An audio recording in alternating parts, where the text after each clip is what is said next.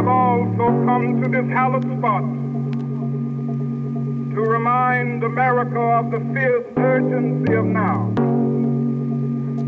This is no time to engage in the luxury of cooling off or to take the tranquilizing drug of gradualism.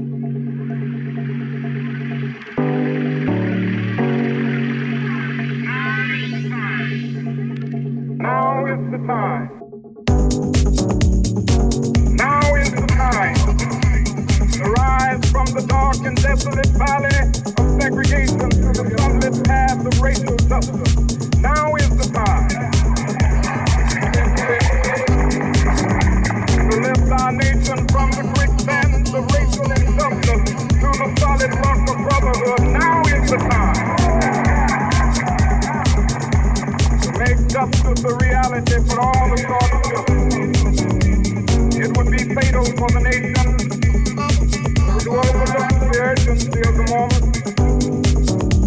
This sweltering summit of the Negro's legitimate discontent will not pass until there is an invigorating autumn of freedom and equality.